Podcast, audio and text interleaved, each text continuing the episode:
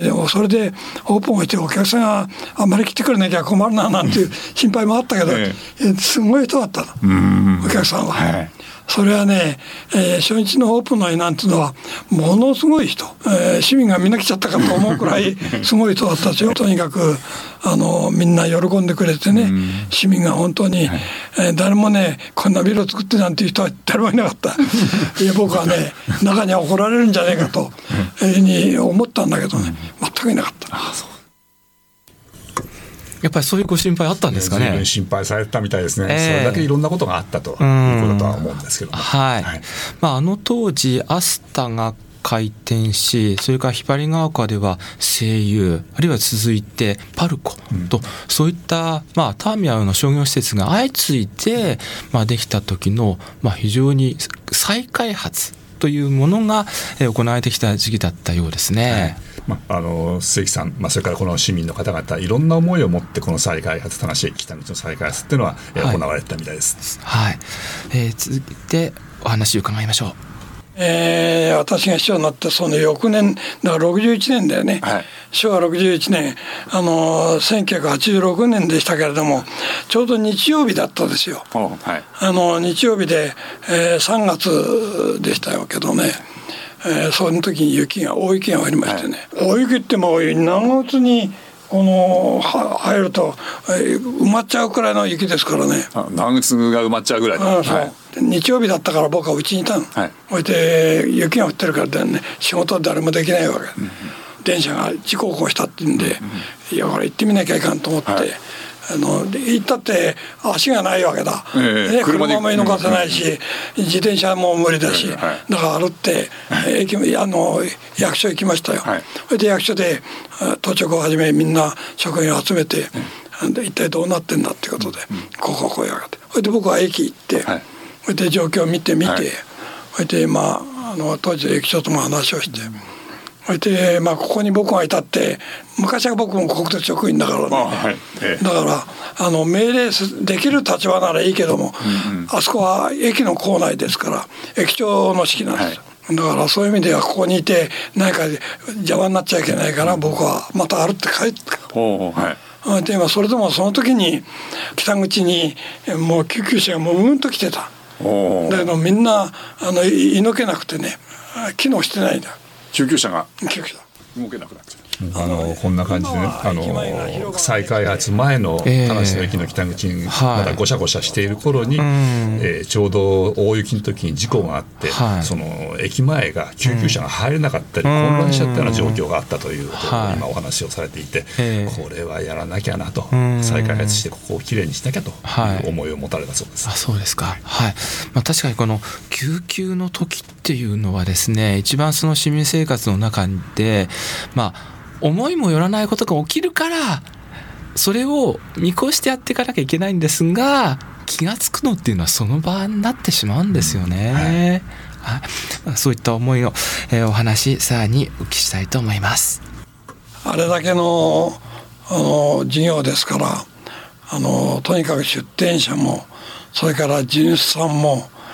それからあのいろんなところで賛成反対いっぱいいたんですよ。はいそれで反対の方が根強かったくらいいましたね。それで今最大の大臣さんの方も反対をしておりまして、えー、その説得をなんとかしなきゃということで、随分いろんな苦労もしてきましたね。まあ、最終的には、はい、あの、えー、私が実はあのちょっと前に毎朝あのその出勤する前に開発事務所に寄ってそして大地主さんのところに「このおはようございます」って言って朝行ったんですよ。そしてあの最初はね職員も市長何時来たんだろうなっていうような顔をしていましたけれども、もう私は実は私なりに考えて取った行動なんですけど、そして「まあおはようございます」って言って。えー、まあ、天気の話から始まって、はい、でもう実はこの開発こここういう状況になって、えー、もうそろそろあの皆さんの了解をちゃんと取っていかないとあの大変なことになりますのでぜひご理解をお願いしますという話から入って、はいはい。なところが、まあ、まあ、その方も反対してたから、ええ、いやもうその話は聞けないって言って、え、パッとうちの中入られた。でも毎朝毎朝。行くもんだからね、あの最初は毎朝来るなと思ってねからいつも庭にいたりしていたんだ、はい、それ3日4日くらい続いたら、はい、あのいやこれはちょっとうるさいということになって、あのもう朝出てないんですよ。だから、だからインターホンで話をしてきましたけどね。でそのうちにインターホンもダメになっちゃって。話ができなくなった。でもやっぱりあのそのおじいさんですから、はい、あのそれなりに自分の財産をどう処置をしたらいいのかっていうことはあのおそらく家族でも考えたり、うん、あの非常に頭を使ったと思いますよ。はい、でまあある時あのもうこのままじゃしょうがないだということであの僕のところにそんな話が連絡がありまして、うん、そして、えー、よしってすぐ飛んでって、そしたらあの職員があのビールか何か買ってきてそして手打ち式しましょうよってことになって、うん、そしてそのまああのご主人と奥様と、はい、そして私と開発部長とそれで担当の部課長であのビールついで次やって、はい、何もつまみはないけども、はい、とにかく乾杯しようって言って。はい。あのんなことって言われるけども画期的なことなんですよと、はい、いうことで終わって乾杯をしました。はい。そしたら向こうも「まあ、そうだね」なんて。とにかくね、えー、賛成をしてくれて、うん、えー、終わったらいやほっとしたと同時にね物事はどんどん進むんですよ。はい、市長が決着をつけたと、それでおじさんが理解をしたと。い。うことはパーッと知れ渡るようね、はい、そうすると今まで反対してた人もパッと変わってくれるし、うんうん、あの実はそれは街の中に広がってってね、はい、あれを作った業者も、はい、まあいろんな業者がいるわけですから、はい、その人たちもあこれはもうできるなということになって、あの人間というのは不思議なもんで私がその方とそういうことであの手を結んで以来あのずっと結構もう以来非常に親友のね2人の間では信頼をし合って、あの何でも相談してくれますよ。はい、今。あそうですか、はい、で私の方でも何でも相談する、うんうん、だから人間っていうのはやっぱりあの腹をぶちまけて嘘を隠さなくてねやっていけばやっぱり、えみんな認めてくれるもんだなというにはつくづく思いましたよ。うん、まあそれは苦労しましたけどね。はい市長自ら、まあ、言葉を選ばなければ選ばなければ夜打ち朝がけですか。そうですねねえ毎朝その何週間か通われたそうです、えー、やはりこの情に訴えるというところも一つ、はい、まあ正規さんなりの市民への心の使い方。自分の思い、はい、本当にいいと思っているから、最後の方におっしゃってられました嘘をつかない、うん、ご自身が本当にいいと思ってるからそれを反対の人にもこう思うんだよっていうのをこう伝え続けられたということだと思います。はいではここでこの FM 西東京特別番組に現在の西東京市長でいらっしゃいます丸山浩一市長からコメントをいただいておりますので私の方でご案内させていただきます末木達夫元田無市長のご逝去の方に接し謹んでお悔やみ申し上げます末木様は昭和60年5月に田無市長に就任され4期16年にわたり田無市政を担いその間数々の功績を残されました。とりわけ田無市と宝谷市の合併につきましては田無市宝谷市合併協議会会長として卓越したリーダーシップを発揮し西東京市誕生に多大な貢献をされました。そのことに対し心から感謝と敬意を表しますとともに世紀様のまちづくりに対する熱い情熱と固い信念を引き継ぎ市民の皆様の市政進展に向け職員と一丸となって力を尽くしてまいります。ここに生前の功績をたたえ心からご冥福をお祈り申し上げます。西東京市長丸山光一。市長からコメントをいただきました。あの告別式の時に丸山市長が、えー弔辞を述べられまして、はい、その時に本当に末木さんの、えー、いろいろ功績をたたえられまた末木さんの、えー、いろいろなあのことをお話しくださったんですけども、えー、今日の番組タイトルにあります「情能人生」はい。ということもお話になりました、はいまあ、これは後でまた情能人生についてあの末木さんご自身のコメントが出てくると思いますけどあの脳農民には情能中脳下脳があって情能は土から作っていくんだぞというようなお話なんですけど、はい、はい。それともう一つ最後にその丸山さんが、えー、最後に締められた言葉その告別式の時に最後に締められた言葉があの今アスタのところにあるペデストリアンデッキにこう、はい、えー、石に刻み込まれている言葉があるんですけれども、えー、えー、人々の願いと努力が実を結び今ここに新たな歴史を作るというアスタオープンの時の言葉がそこにあってそれを丸山さんが告別式の弔辞の締めにされてました。はいまあ、今アスター商店街、まあ、あのアスター全体というのを見ましても、まあ、よくこれだけのものがあのスペースのところに出来上がったなというのが、えー、思うところでありますしあのペデストリアンデッキ一つ取りましてもその後のいろいろな開発の、まあ、お手本になっている建物といいますか、はい、まあ、あの将来像を見据えた形で形になったものかなというふうに拝見するんですけどもね。はい。大変ご苦労されたけども先頭に立って引っ張っていってある出来上がってた。皆さんの力が合わさって出来上がったというようなお話をされてましたね、はい、はい、改めてそんな思いがいたします、はい、ありがとうございます。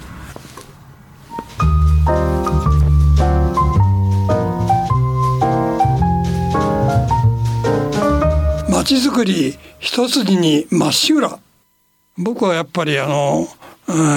ー、プラネタリウムがやっぱり最大の目玉になるだろうと。でそのプラネタリウムも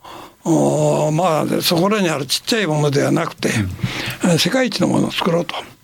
今で世界一なんて言ったらギネスに載ってるんです、手で触ったりこのハンドルを射のかしたり、うん、あのそういうことを中心に、はい、えー、できる施設にしようと。ただ展示するだけじゃなくて体験型ってやつ。にしようと。はい。大人も面白く楽しんで、はい、で最初はですね、えー、子ども科学博物館ということでスタートをしようということだったんです。で子供だけで相当大人が来なくなるんじゃないかという話があって、はい、それで多摩六都科学館という名前になって、はい、最初は名前が、はい、だからまあそこだけ聞くと日本全国いろいろなところにあるような名前の。子供なんとか、えー、そこであの世界一、まあ、その当時できた時はという感じはしますけども、うん、えー、先だってあのリニューアルオープンした時には、はい、あのプラネタリウム本当に世界一、ね、ギネスブックにも載りましたし、はい、確かにあのちょうどまあ運よくですね、はい、その日が7月7日七夕のはい。でまさに土曜日で、えー、私もそこから生放送させていただいたんですけども、はい、さらにその日の夕方にプラネタリウムの中で私おしゃべりすることが機会があって、おねだりしまして、えー、1億数千万個のえー、星が奏でられるという全部つけてくださいと。やっていただいてなるほど世界一だなというのを実体験したんですけども、はい、まあ、これだけのものを作るのに、はい、えー、西東京市だけではできないのでこの六都といいますか、うん、えー、当時の六市田無と法屋が2つありましたから、はい、えー、そこをまとめ東京都からお金を引き出しどうやって作っていくかってそこでまたこの番組ではすごくいろんなあのご苦労のお話をしてくださいましたはい引き続きこのまちづくりの話伺いたいと思います大体道路を作る時新しい道路を作れば作る時には住民の反対があるんですよ。はい、まああの当たり前だと思うんですね。自分の家がなくなっちゃうとか、はい、かかっちゃうとかなればみんな反対する。だそういう状況の中でだからといって行政にすればこの道路を抜かないと町のためにならんと、はい、いうことは誰かが犠牲が出るわけですからその犠牲を少なくしてそして犠牲をあのその人たちが犠牲になったという意識を持たないようにしながらこの移転をしてもらってそして新新しい道路を作っていくと、これはものすごく町づくりのために必要なんですね。それがあの今言われた224っていう道路の。これを武蔵境から茨に抜ける道。あのその武蔵境えなんていうかな。あれのバイパスバス通りのバイパスのそうそうです、ね、西武線をそうですね。それは道があの結構広い16メートル道路になってるんですよ、はい、それを抜くときにですねあの私は先代の師匠木部さんからあのいや俺がやり残したことこれとこれとこれがあるからこれ君、えー、頼むよと言われてそれが一つその、それも一つだった。そしてあのいやなんとかこれだけは抜きたいなと。いうことでもってその時に何箇所かこの買収して終わってるとこあったんですよ。はい、それをまああのよしこれをとにかく手をつけようということでもちろんこれは建設部の担当を呼んで俺はこれをとにかく抜くよと、だから君たちも真剣に取り組んでほしいということで、はい、で今現実に買収が終わったところに道路を作れるそのあれがあるか余裕があるかったら作れます、はい、よしじゃあそれをそこにねモデル的な道路を作ろうと。そこにこういう道路がここにはできるんですよということを市民に示そうよと。いうことで担当と話をして、あの実は公園のような道路を作れと。はい、そういう指示をした。というのはあの車道をちょっと狭くして、はい、歩道を広くして、はい、そしてその歩道の中の一部車道側にこのちょっと高めにして、そこに木を植えて、まあなんていうかな緑の壁を作るとレンガでかかって囲ってこうやってあの木を植えてして、はい、あの緑の壁を作るという意図で、はい、あのちょっとあんまり車優先の道路じゃないという意識をみんなに持ってもらってあこれなら面白いなっていうような意識を持ってもらおうよということで最初に作ったはいた市民があこれ面白いなというようなことになって、うん、それからまあそれでもなかなかあの大変ではあったけれども買収が結構順調に進みましたよ。おかげで。で今考えてみるとあれだけあれば道路はね上等なんですよ。はい、本当にものすごいあの新青梅街道みたいに二車線道路。いろいろお話伺ってきますと。で最初反対していた人たちが裁判をしていた人たちも一つ取りましても、まあ、近江街道新青梅街道というですね名だたる国道が通ってる中でさらに市民のそのまあ憩いの一つでありますよね。歩く道路。あるいは、えー、その歩いてる方をまあ守る形で作る車道。こういったまあ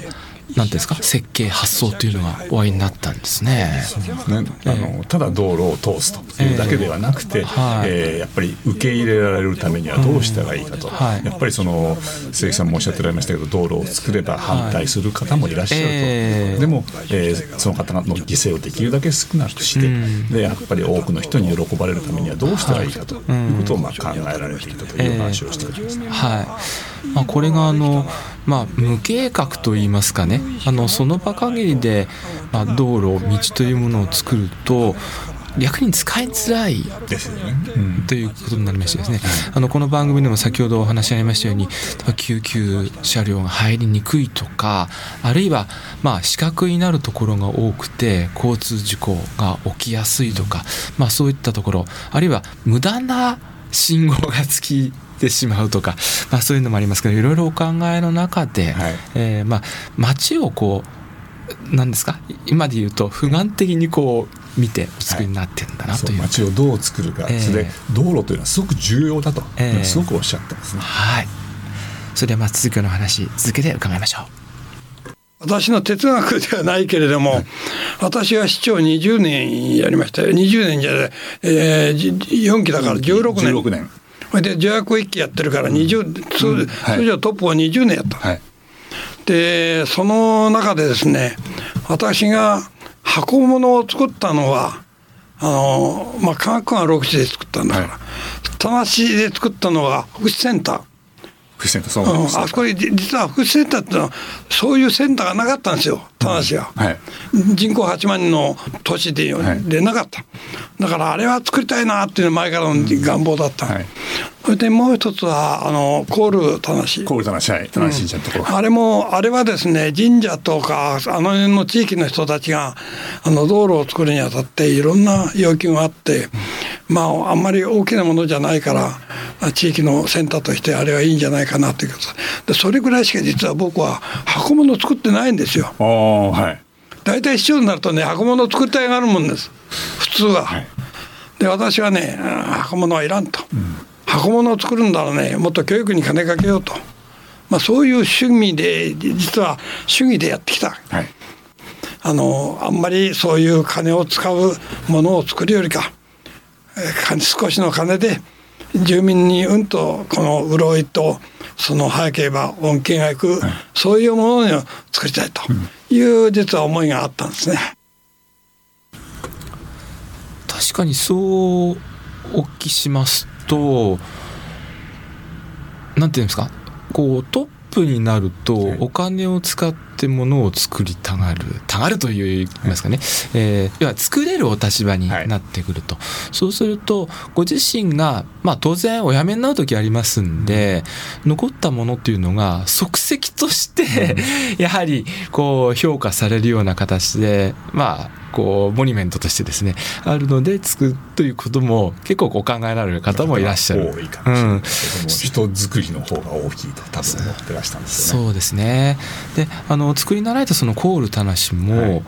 一回入りまして地下にホールがあるんですよね。はい、ああいったタイプも割合少ないようにお見受けしますけどもね。そうですよね、えー、どちらかというと1階から階の上に向かってってホールを使ってあのいや地下というイメージが、うん、あのやはりなんとなくその日が当たらないような とこがあるんでまああのどちらかというと逆に会議室とか、うんうん、そういったまあこじんまりとしたものを作るというその辺の設計の発想とかもあちょっと違った机の建物だなというふうに今まで思ってたんですけども。ね、あの子供の遊び場といいますか、はい、そういうところもついている施設えー、ちょっといろいろ組み合わさった施設ですよね。そうですね、はい。まあ、そういった人づくりものづくりという形で、えー、続けられてきた、えー、末木さんなんですけども、まあ、これからいよいよ田無というところからもう一つ新しいステージへというふうに後半はつなげていきたいと思います。この時間は情能人生まっしぐらと題しまして先日8月17日に亡くなられた元田無市長末木達夫さんの足跡を振り返っています。あの合併は全く必要だったんですよ、はい、必要だったし市民もそれを求めていた、うん、だからそれに基づいて、まあ、合併ができたわけですから。でできてみるとねこのはずこんなはずじゃなかったとこんなはずではなかった。こういうその案外思いが市民の中にもあったんじゃないかな。なぜそういう思いがあったのかと。これはですね、あの合併してみなきゃわからないことで、率直に言って。合併したことは大変良かったんですよ、とにかく。そして基本的にはなぜ合併をしたかというと、地理的な条件ね、一つは、あのおむすびをこうくるんでいるような地形、左手のにこう握ってそれを右手でこう右手でこうこうくるんでいるような状況、はい、だそういう状況のあの都市だっただけにやっぱり合併するものは必然だったとい。うのが一つあった、はい、それからもう一つはね私は合併を本気でやらなきゃいけないと思ったのは、はい、そんな土地の問題じゃなくてね、財政の問題。お金の問題、はい、これはですね、ねあの田無も大谷も三島全体から見れば、はい、あまあまあ裕福な方だったですね。そんなに悪いわけではなかった。というのはあの不幸団体だったですか、はい、両方ともね。でもう合併するときにはまた交付団体になっていました国からの補助が出てるか出てないかってところで補助っていうよりかあの交付金。地方交付税という、はい、地方税。が地方交付税交付金がもらっているかいないか、はい、これはあの財政力によって違うんです。財政力が良ければ国からの交付が来ないと、うん、そうそう。じゃそれがずっとゼロの時代も結構あったんです、うんうん、田無の方が多かったけど、法屋もあったんです、はいだからそういう意味ではあの全国的なレベルで見れば財政力から言ったらかなり上の方で。す。いいところ、はい。まあ、そういう状況だったけれどもあの合併をしたわけです。はい、それは合併をしたことによってあの、まあ、十数年間特別交付税がね、はい、あの来ましたから。合併したことで合併したことによるね、はい、でかなりこれはものすごいあのメリットだったですね。うん、だけどもまあいずれにしても、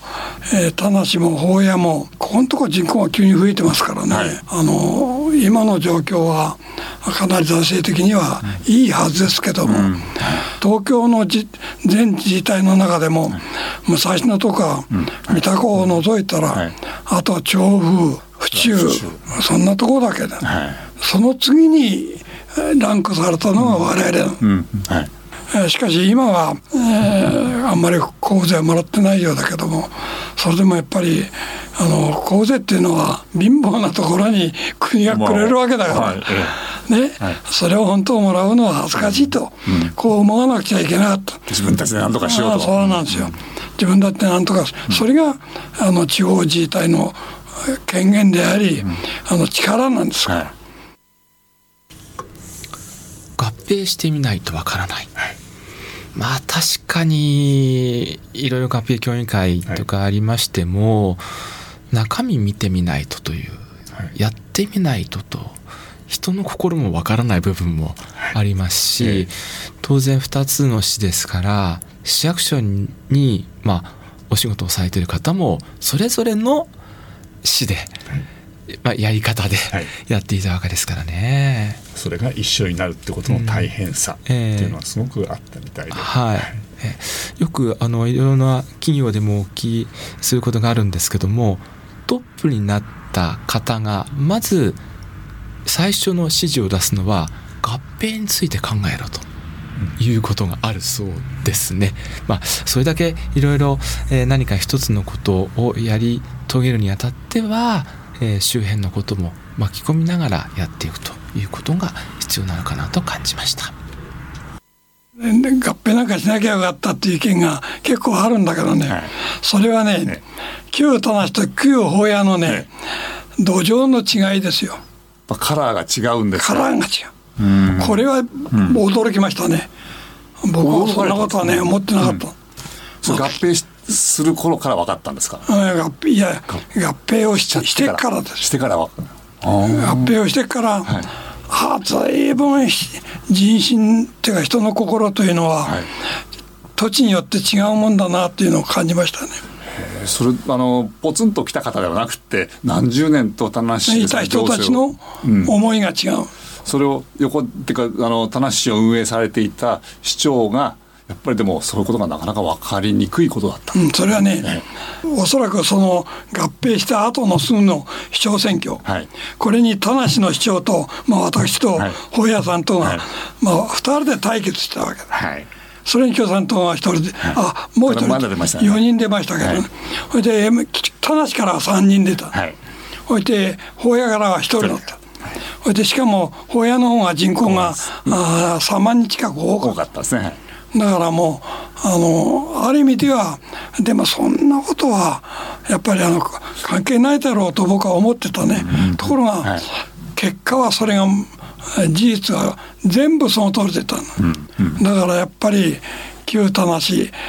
が村と、これ旧法や、うん、あ我が内と。あのその違いっていうのはやっぱりあるんですよ。うん、そういう中で投票も行くんだよね。で考えてみりゃね私はあの大家さんも含めて結構長い間両方の市長をやってたわけだ、はい、私は楽しい大家さんは大家の2期。2期でしょ、はいでね、で僕は3期やって、はい、4期やった、だからねだそういう意味ではあまあ法屋でもかなり名前が売れてると思ってた、うん、名前が売れてて僕の力量も分かってくれてると思った、はい、全然違うんだ。今のお言葉の中で旧法や旧たなし。これは市民の中でもどうしてもこう必ず話の話題の中に出てくる言葉の一つですね。未だに出ていますよね。えー、はい。まああの日本人ならではなのかあるいはまあ世界どこに行ってもその自分のふるさと自分の住んでる町っていうところが覚えがありますんでね。そういった意味合いではまあある意味仕方がないところだとは思うんですけどもただこれからはこの西東京市で生まれて育ってくる若い世代が来ますんでね、まあ、その辺のところでだんだん世の中変わっていくのかなっていう気もいたします。続いてどうぞ。あ新しくよそから移り住んだ人たち、はい。これは田無に移り住もうが保屋に移り住もうが、うん、そうおそらく変わってないと思います、はい、だけどそこで生まれ育て、はい、おいて例えば土地を持って、うん、あのの例えば親農業をやったり、はい、あの地元で事業をやったり、はい、そういう人たちにとっては、まさにその法屋が生まれたふるさとであり自分たちを育ててくれたふるさとなんですよ。だそういう違いが両方にみんなあるわけ。だそれはねお互いにやっぱりあの愛着とね、そのそういうものをみんな持ってるはず。それはね簡単になくならないんですよ。でそこが難しい。難しいですね。僕なんか本当に仕事としてここへ来て合併するちょっと前からここで FM 局やってきてなんとなくこう田無でまあ始まりましたけど法屋もすぐ隣だからと思って同じ感じで見ていたんですけどもやっぱりかなり違った違います。だからそれはね僕は人間であればみんな同じような感覚を持つんじゃないですかね。その我が町。我が町、はい、自分の町、はい、ということで。うんうん、でそれがね長くいればいるほどそのことは凝り固まっちゃって、うん、だからそのよそからのものは排他的になるんですよ。だからそれはね、あっても仕方がないと僕は思ってる、うん、それを恐れたりしたら、日本全国合併なんかできませんから。そうですね。それで今言ったように田無と法屋ばかじゃなくて、みんな合併をしてあの今日まで来てるわけですから。だからそれは仕方がないことだと思いますよ。でそれを育てていくのが、新しいその感覚なんですよ。うん、またそれをちゃんと育てなきゃいけない。はい、でそれを僕は育てる役割が僕にはできなかった。はい、勝てなかったから。でこれはね仕方がないこと。うんうん、それいくら今僕が、えー、失敗したとかさ思ったって、うん、そういうものは成果ってそういうものですか？ら。はい。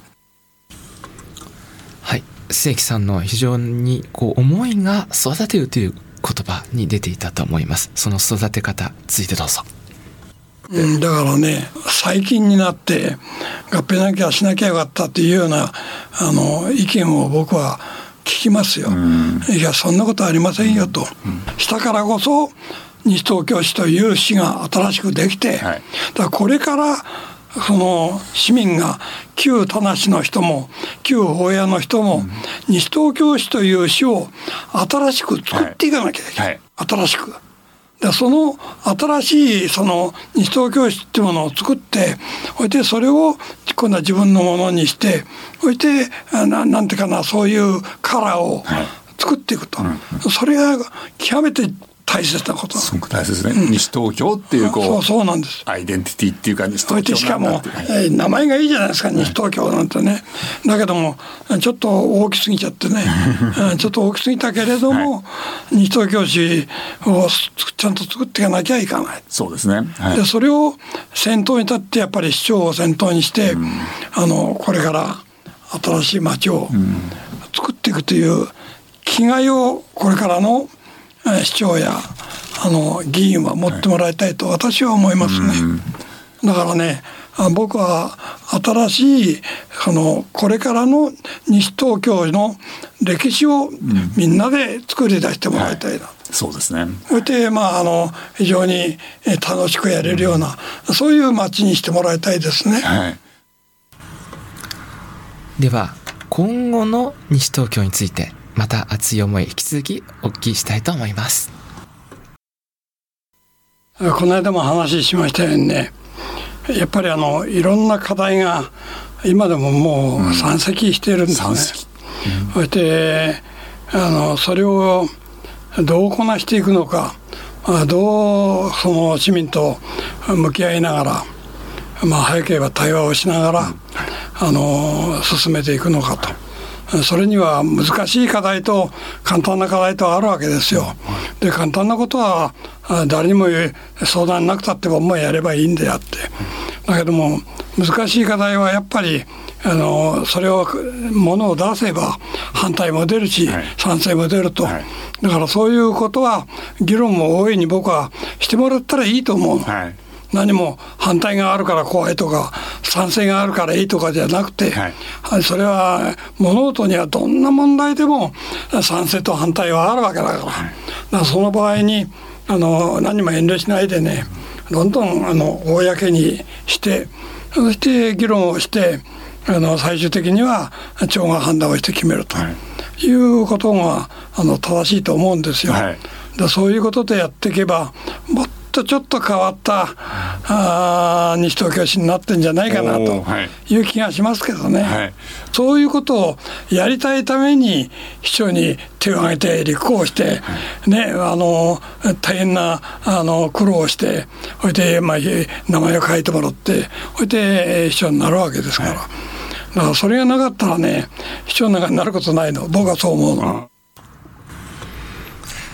鈴木イズムが。すごい重いですよね。えー、やはりそれだけこうまあ市長さん、まあ、市のトップというその市民をこう生活からこう抱えている自治体の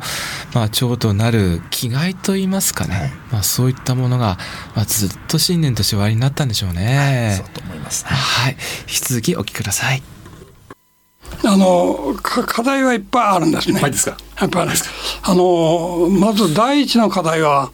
まずあの庁舎が2つあるってことですよ。はい。あのこれ最大にやっぱりあの欠陥ですよ。不便ですよね。こんなことはねいつまでもねあの両方の庁舎をあの使ってやるということはねよくないと思う。はい、というのは市民も大変ですよ。あっち行ったりこっち、はい、どこどここの仕事はどっちがやってんだというようなことをあの探していくわけですから。それと同時に職員がね、はい、向こうとこっちに分かれてるわけですから、はい、意思の疎通が欠けるでしょ。う。はい、そうですね。でそういうことを含めてあの非常に無駄が多い、うんうん、えー、庁舎が2つあることで、えー、この12年間に使ったお金っていうのは、うん。大変な金だと思いますよ。あの無駄な金がね、えー、それはいろんなエネルギーだけだって大変ですよ。はい、だからそういうことを含めれば10億じゃ効かない金がもっと出てますから。だからそういうことをですね、まあ、早くあのリーダーシップを町が発揮をしていただいて。はい。そしてそれに議会が応えて、うん、議会とあ市長とが一体になって市民にあの提案をし、はい。そして、えー、ここにこういう庁舎を作りますと言ってたね。あのまたはどっちかを一つをあの本庁舎にしてあとすっちゃなくすと、はい、でその場合にはこっちは増改築増増改をしなければ、はい入りませんからね、はい、だからそういうことはあの提案をすれば、そんなに難しいことじゃない。うん。で私が実はあの最初の選挙に僕はも負けたもんだから、はい、あのダメだったんだけど、うん、その時にはあの現現職の市長ですからあの次はあのこの庁舎をどこに持っていって、はい、どういう庁舎を作るのかっていうのを計画をすでにあのさせてそれは出来上がってたはずなんですよ。それをどうしちゃったのかね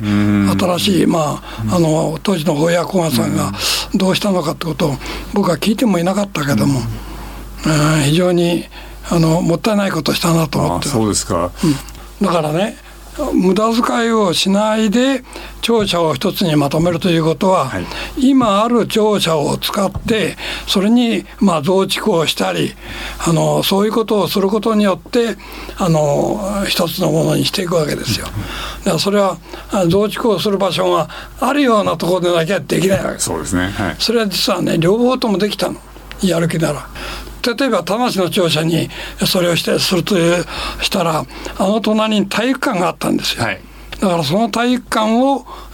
よそに持ってって、うん、そこに庁舎を全部あれすれば簡単にできたね、はい、こうやって法要の場合には結構周りが広いから。ね、はい、ろいろあるからそれでできた、はい、だそれをすればあの一つの庁舎でうん、で新しい庁舎に入りたいっていう意識は分かるけどもそんなに古くはないんだから。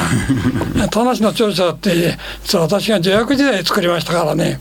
40年近い前に。あの作った庁舎ですけども綺麗でしょうね、うん、そうですね、はい、だからね使い方なんですよ、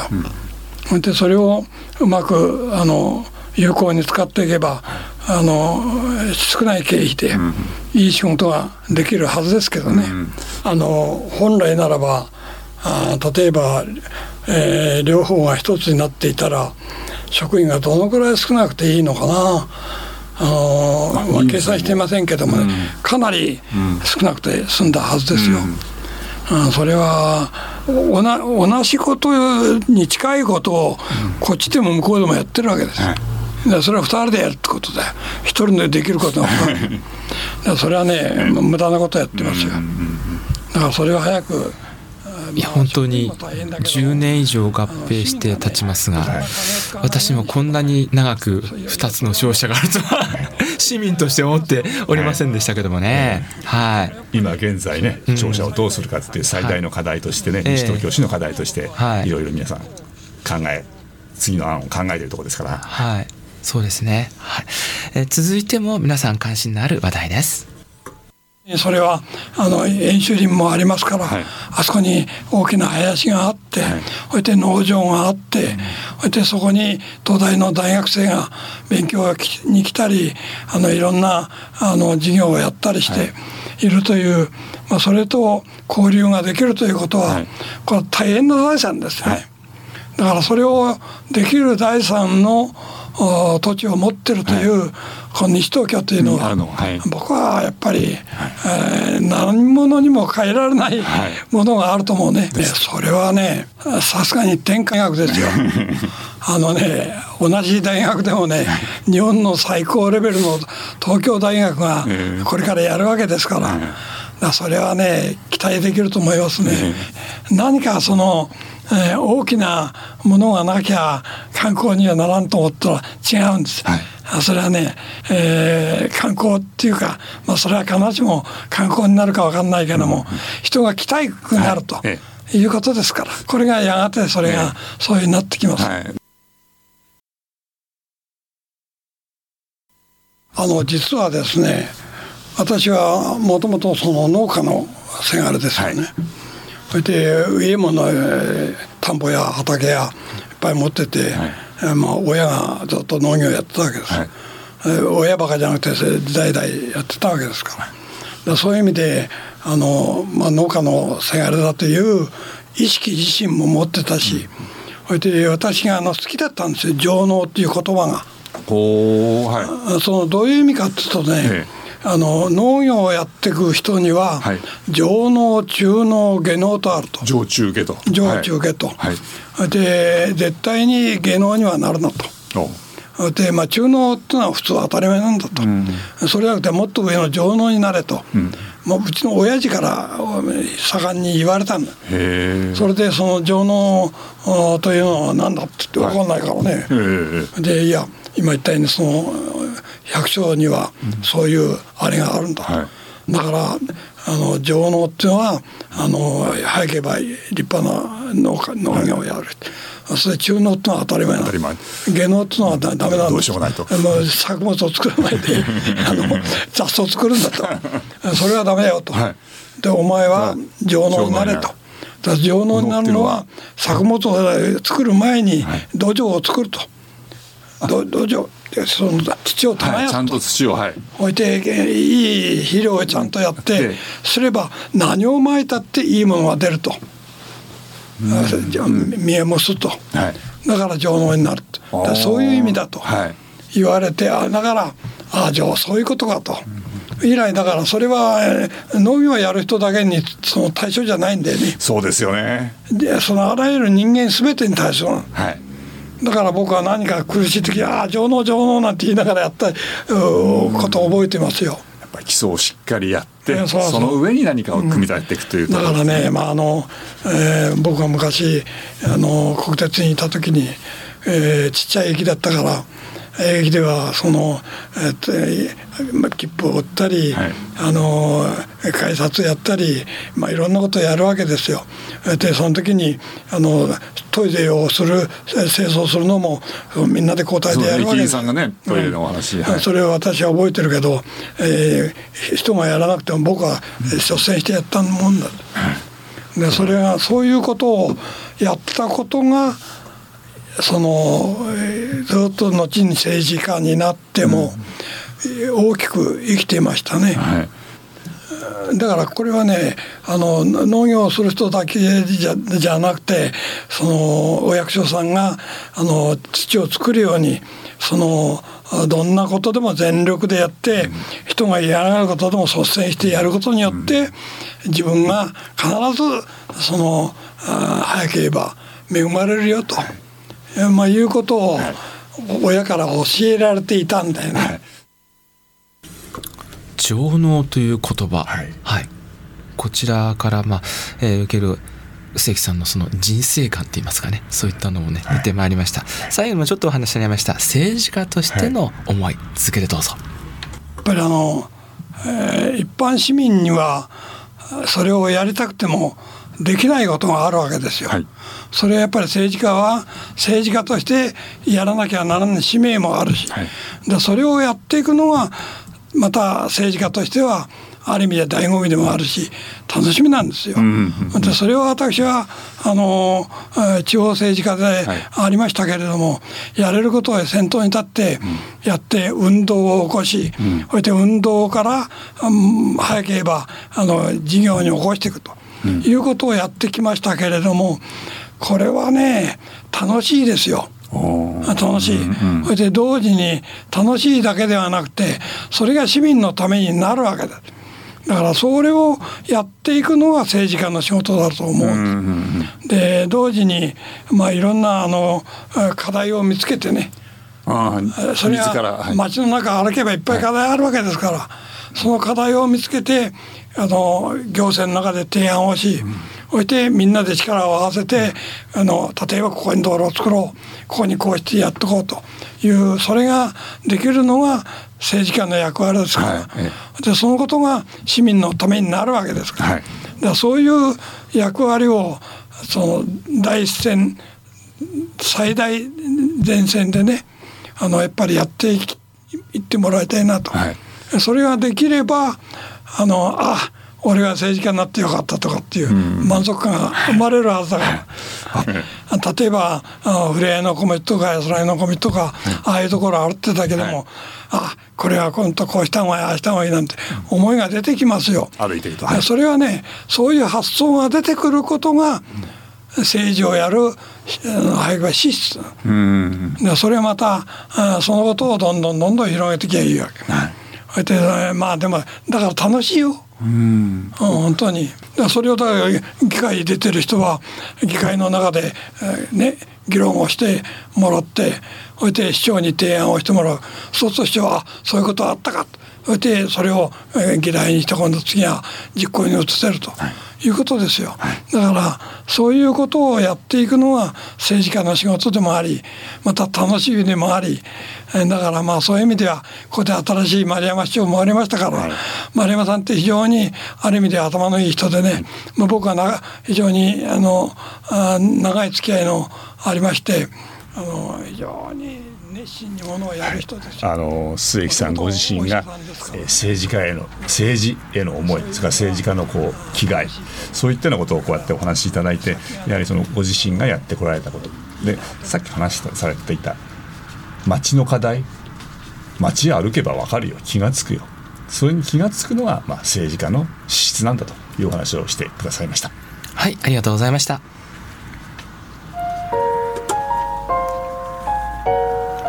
皆さんいかがだったでしょうか？この時間は特別番組「情能人生まっしぐら」と題して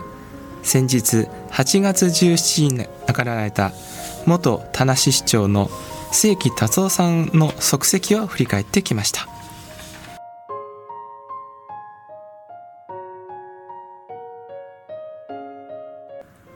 改めてご冥福をお祈りいたします。